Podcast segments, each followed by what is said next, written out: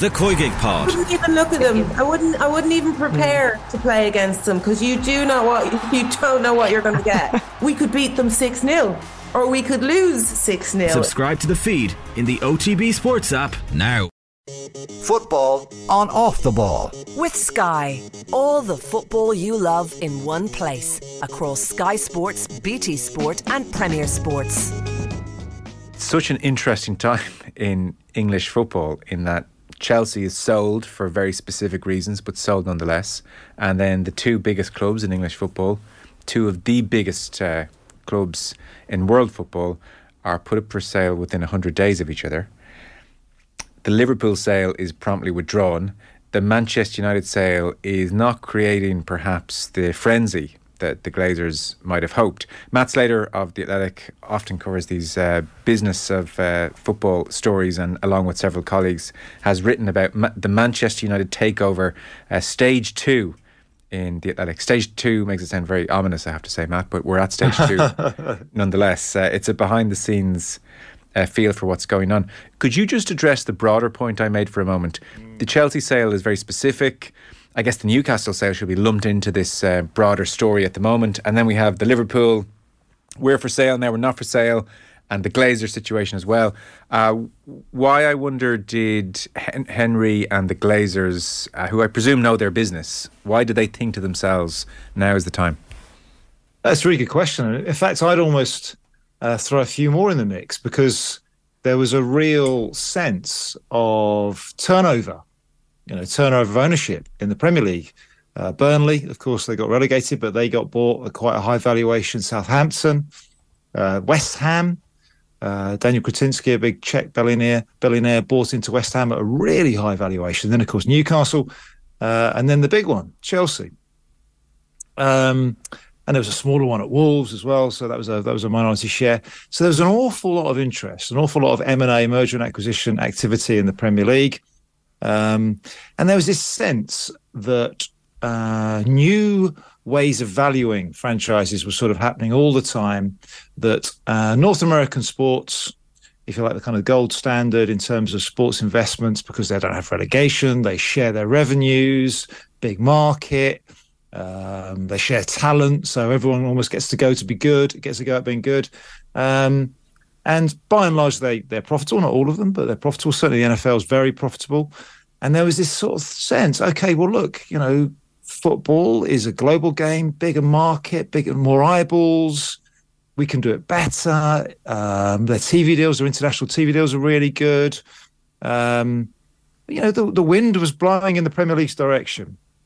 Chelsea went at a revenue multiple. Now, now that is how sports franchises tend to be valued of about five or six times. So five or six times its annual revenue, two and a half billion. And that is sort of what National Hockey League, MLS teams, smaller NBA teams go for. So it was a big bump because normally European football teams are going for one and a half, two times their revenue. So it's like, oh, right, new paradigm here. Suddenly, people are seeing our biggest clubs in the same way they view a big baseball team or, or you know an NFL team. And I think that got a lot of particularly American owners of um, of English European football teams quite excited. It was like, I told you, you know, we've been over here 10, 15 years. It's happening. Right. Brilliant. They're starting to value our assets in the same way we value our assets at home. Great. Maybe it's time to check out. Mm. Um, and I think also think about Chelsea as well is that I think people got maybe a little bit carried away because it was definitely for sale. It was very unusual. Big six, definitely for sale with a deadline. So I think that kind of created uh, real competitive tension in the auction, which is what you want. So Liverpool, Fenway Sports Group look at that. The Glazers, Manchester United look at that, and they think, you know what? Maybe it's time to put. You know, it's a bit like kind of putting your house on your market when you sort of see the, the neighbours down the road get a really good price. You're thinking, oh, I wonder what we're worth. Uh, and then I think there's some other factors as well. They're perhaps a little bit disappointed by Project Big Picture. Both of them were involved in that, and also the European Super League maybe wondering if, well, the last big international rights deal, maybe that's maybe that's going to be the last big leap for a while. Domestic rights flat. So I think there are a few things going on. Right. Long story short, that was last year. Things have changed. well, actually, it was the year before, wasn't it? Because we've just gone over into 2023. Yeah. Um, the global economy isn't so good. Interest rates are going up, particularly in the States. They've leapt up. So we've had a decade of almost free money. Uh, now the money costs something if you're going to borrow money. Um, just sort of like market sentiment as well. Um, and I think also a sense that maybe Boehly and Clearlake overpaid for Chelsea. Right. And maybe we shouldn't be valuing Premier League football teams at five or six times their, their revenue. So look, that is that's a very sort of uh, long answer, but that was what was going on when everyone was very excited about buying and selling Premier League teams. I think things have changed. Okay, interesting. I'm just, uh, by the way, if anyone's uh, watching us as well as listening, I wasn't ignoring you. I was looking at the screen because Bayern Munich scored a goal, which was then, uh, courtesy of VAR, ruled offside. So still no goal in that game. So uh, just one quick last um, short question, all that. Uh, Todd Boehly, I would also presume, knows his business. How did he overvalue, and you know things have changed uh, so quickly in the world, or, or was that part of the frenzy that you, you mentioned, which was around Chelsea?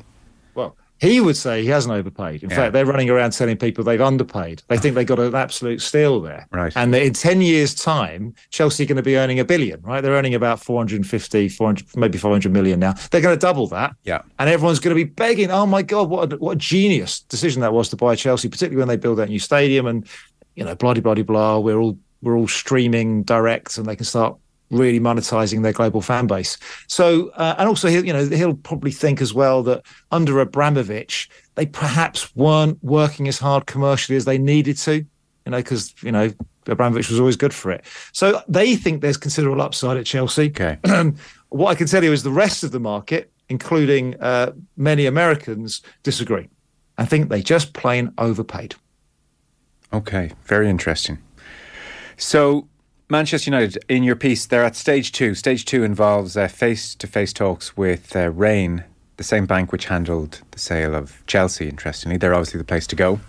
And so, face to face talks, really, it seems we have two bidders. Everybody's pretty familiar with the 2 bidders. Uh, you say in your piece that what's happening at these meetings is the books are being opened. You can see what we're paying players. You can look, look at all our commercial deals, the cost of running the stadium, future TV earnings, you name it. It's a it's a full disclosure. Um, what's actually happening is, I suppose, the the interesting question. What's going on Yeah. here? Because you're right, because that stuff is actually really boring. And um, you're going to hear and, and read a lot about th- things like data rooms and you know, deep dives and due diligence and this idea of, you know, kind of going through every contract and having face-to-face meetings actually with members of staff at Man United. So really understand the business. It sounds great, doesn't it? Yeah. this is uh, just so basic, you know, for buying and selling big companies. Um, and you could probably do this. You could, you know, because they've all got amazing teams. They could wrap, wrap this up in a, in a in a week or so if they really wanted to. Certainly the Qataris because they're kind of cash buyers. So. Um, and don't forget, Man United are a publicly listed company. They they float on the New York Stock Exchange, so they actually file really good, deep quarterly accounts. So they uh, most of these people have got pretty good sense of uh, how much money Man United are turning over hmm. and how much they're spending. So this is all a great big smokescreen. This is a great big pause and a delay. Whilst Raine, who don't forget have told the Glazers they're going to get 10x, so 10 times revenue, just like an NFL team. And they're looking at these bids that are coming in at 6x. So not the great big premium on Chelsea because they're Man United. We're the biggest. If Chelsea got that, we've got to get even more, right? Because we're Man United. And they're looking uh, at the bids that are in. You've got a Qatari bid who is clearly bid the most and is bidding with cash. Why would the Qatar, why would they bid against themselves? Who who does that? They don't have to budge. Yeah. They've got Ratcliffe, who is notoriously a value guy, who has pretty much done this for a living for 20, well, for 30, 40 years. It's how he built Ineos. Um, his whole MO is around being the last bidder. When the others fall away, I'm the last one standing. So they've got two quite canny bidders who don't appear to be willing to start kind of getting into a ding dong battle. Not yet. So Raine have got to find a third bidder, fourth bidder, whatever. They certainly got to find a third bidder to breathe some life into it. And that is what's been going on. Okay.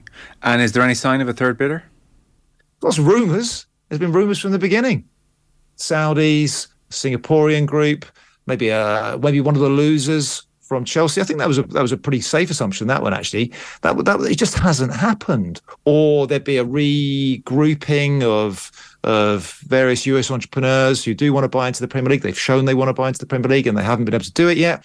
Maybe they get together, pretty much in the same way that we saw at Chelsea. It just hasn't happened. Mm. So I think what's happening at the moment is that Raine are desperate to sort of keep a third chair open. Now they would have had, I think, some interest from guys like, um, if anyone's getting a, a, posse together, can you let them know that maybe I'm good for 100 million, 200 million? You know, if they want, if anyone wants to build a syndicate, I'm over here. I think there's a little bit of that, and we already know because the, the, a few weeks ago it was revealed that Elliott, a hedge fund, and I think there are a few others out there, are also willing to lend people money. They're willing to lend the Glazers money if they choose to hold on and want to refinance the debt and want to build Old Trafford again, or if they want to lend money to Ratcliffe. So that's that. I think is actually a more important part of the due diligence process because those guys, hedge funds and private equity funds who lend money, do actually have more questions they need answering because they have investment committees they have to go back to. They might only meet every two, three weeks. So even that actually can take place pretty fast. But I, I've got more time for that as this idea of oh no now we need to go into a completely different phase. And this is like unprecedented stuff for you know no it's not unprecedented at all. These people are all advised by massive banks who literally do this for a living. So i think you've got Raine trying to keep that third share open for as long as they can. And you've got some of these debt guys who might have some questions they want answered from uh, Manchester United, and that might affect the the rate they they lend at. Now that's actually quite interesting because I think Ratcliffe has already made pretty clear that he wants to borrow some money to do this. If two or three funds want to get into a competition for this business, they might start competing with each other on interest, and he might go, "Brilliant!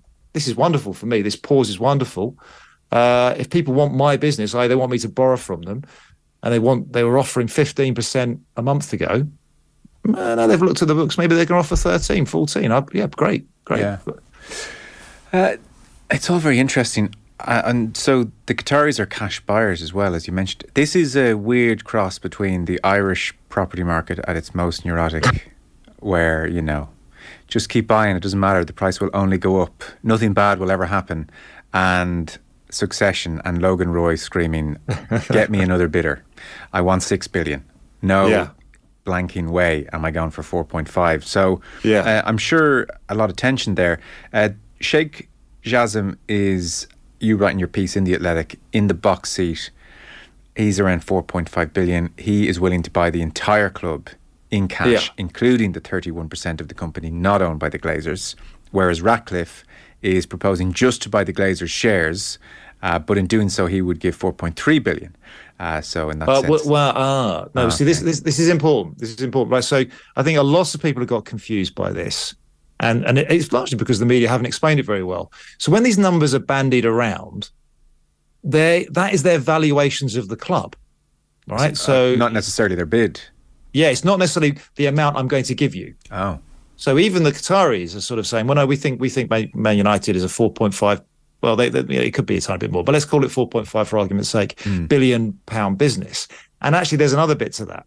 They're almost certainly talking about what is known as enterprise value. That is how people do this in in M and A's. So that is the price of your shares, your equity, plus your net debt. So you add the net debt, and that's pretty significant at United. It's about 650, let's call it, you know, 700 million or so. So, so almost if you want to be kind of intuitive about it, you almost knock that off.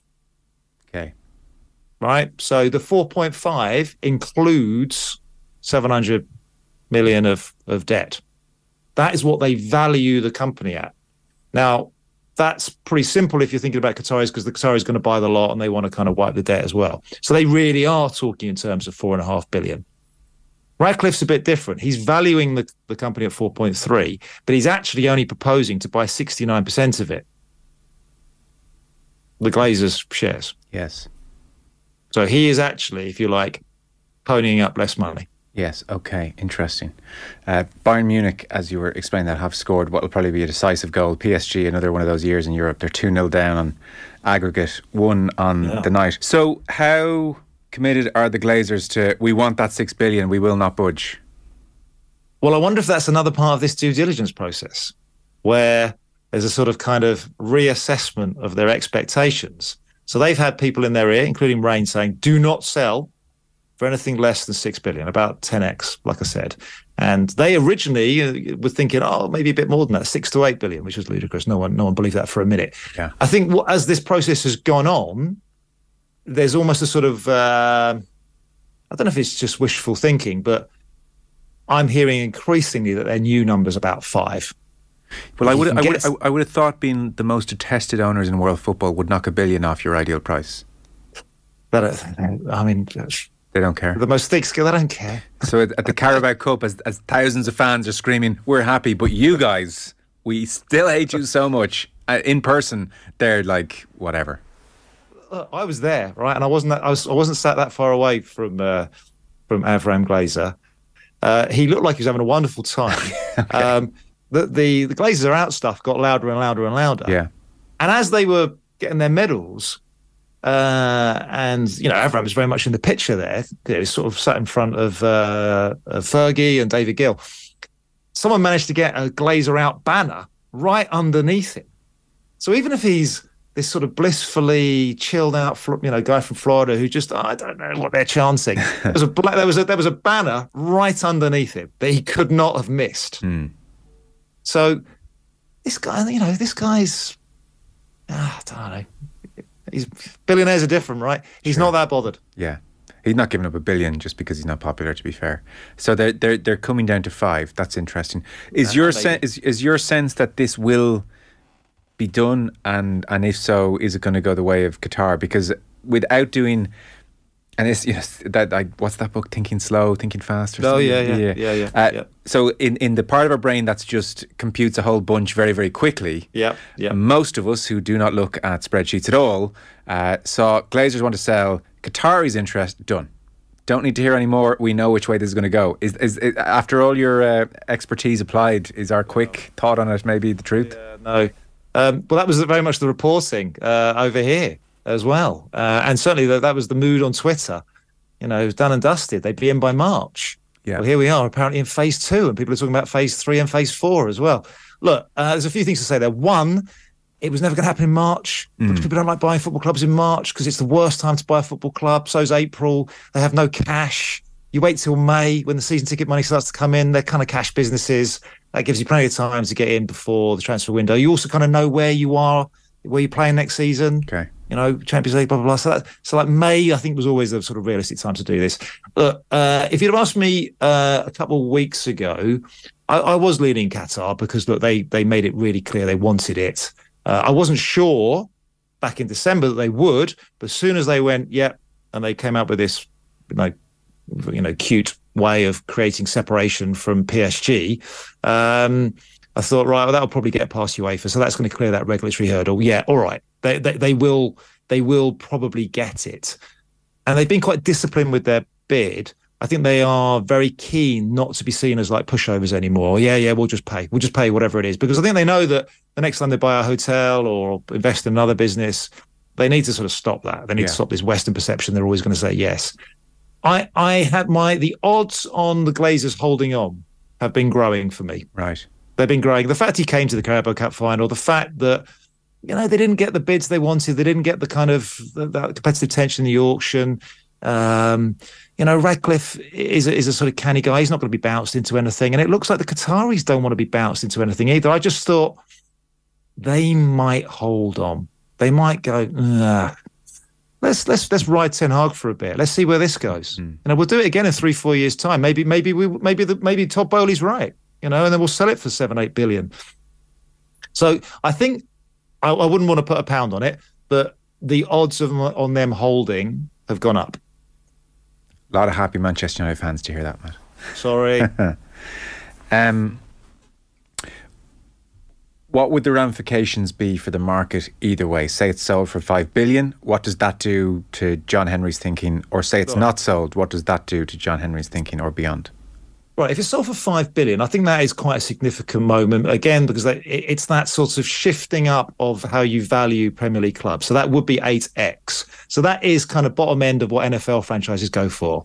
So okay. that is that is global sport saying the most valuable franchises you can buy are NFL teams, which hardly ever change, you know, change hands, and really big Premier League ones. That's it. That's it. Those those are your t- the most valuable assets in global sport. No, nothing else gets to eight times revenue. No way. No okay. way. Not even. Not. I mean, maybe maybe the New York Yankees. Maybe okay. you know the LA Dodgers. Maybe the very best Golden State Warriors. The very best baseball teams. The very best basketball teams. The rest of them, no. Yeah. You know, five, six, seven, four, whatever. And and, for the rest of global football, you know, the rest of football, two. You know, Newcastle went for two times. Mm that's you know that that deal starting to look better and better. Mm. Um, so I think that that would be significant. It would be significant, and then, then of course you've got all the kind of geopolitical stuff as well. You know, you've got Qatar in the Premier League. Well, assuming no, sorry, I'm making a big assumption there that Qatar gets it. But if it goes for five billion, I think the most important thing would be this sort of setting of a new price level for the big boys. Mm. And at a certain point, are we running out of petro states here? Well, yeah, because I think um, you know, all right, you know, Dubai has often been talked about. Dubai hasn't got the money for this. They got bailed out by Abu Dhabi a few years ago, and there just there just isn't a single sort of rich enough fund sort of person to sort of do this. There's some kind of some politics there in the UAE about going up against Abu Dhabi as well. Kuwait similar. Kuwait's really really and and uh, Bahrain. Bahrain's been doing some interesting stuff in in motorsport. Again, I think the Saudis bailed them out. Um, so no, I think we have probably run out of petrostates. I, I guess what could happen is there are genuinely wealthy individual people in Saudi Arabia, so we could have more Saudi billionaires do this. Yeah. Um, um, though of course you're always going to have problems proving separation in a place that is that is so dominated by the state. Yes. Um, but yes, I think there are more rich people in Saudi Arabia that could buy football clubs. Okay.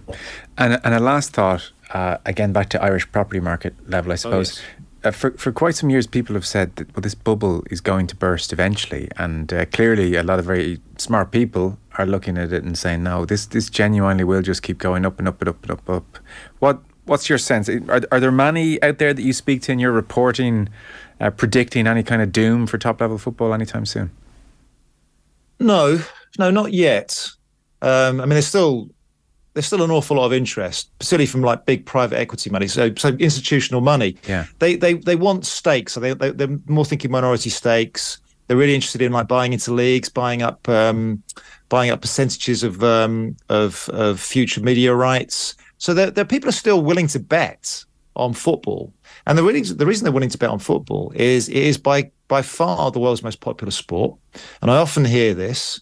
Uh, it's the world's most popular sport, despite not being the number one sport in the three biggest markets. So North America, China, and, and India to come, right? So that's pretty. That's if you think about that, that's pretty mm. interesting. Mm. That it's, it's it's got this sort of absolute dominance over the global conversation. Has you know so many fans, but it still has room to grow, and it's growing fast in at least two of those three markets. So you know, it's growing. It's growing pretty well in India.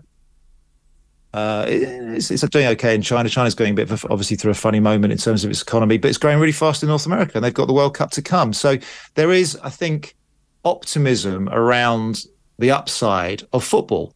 And if you've if you've got yourself if you've talked yourself into that position, well, then it's actually a really easy leap to go. Well, where would I be?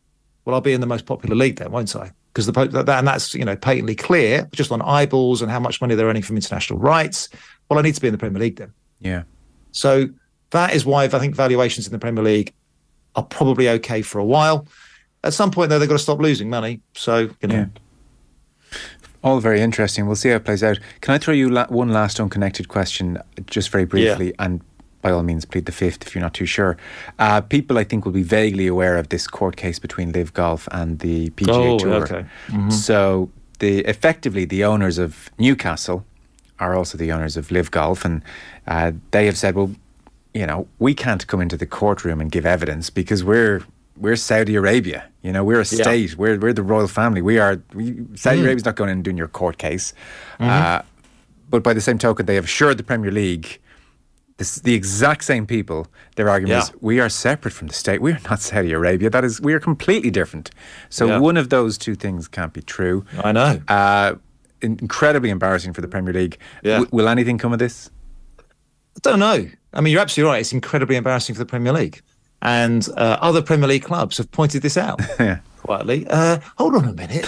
I thought you got written assurances. Yeah, legally binding. Legally binding. Yeah, sorry, legally binding assurances that that you know enabled you because the whole point, of course, was that should the Saudi state effectively, so maybe the Crown Prince, take the owners and directors test. Now that would have been quite hard for not the reason that probably many of your listeners and viewers are thinking, oh wait, because Jamal Khashoggi. Well, that would have been a bit tricky as well, but more because they'd spent three, four years pirating beIN, um, you know, digital piracy. They've been stealing Premier League's intellectual property as part of that Saudi versus Qatar diplomatic um, Yeah. contretemps.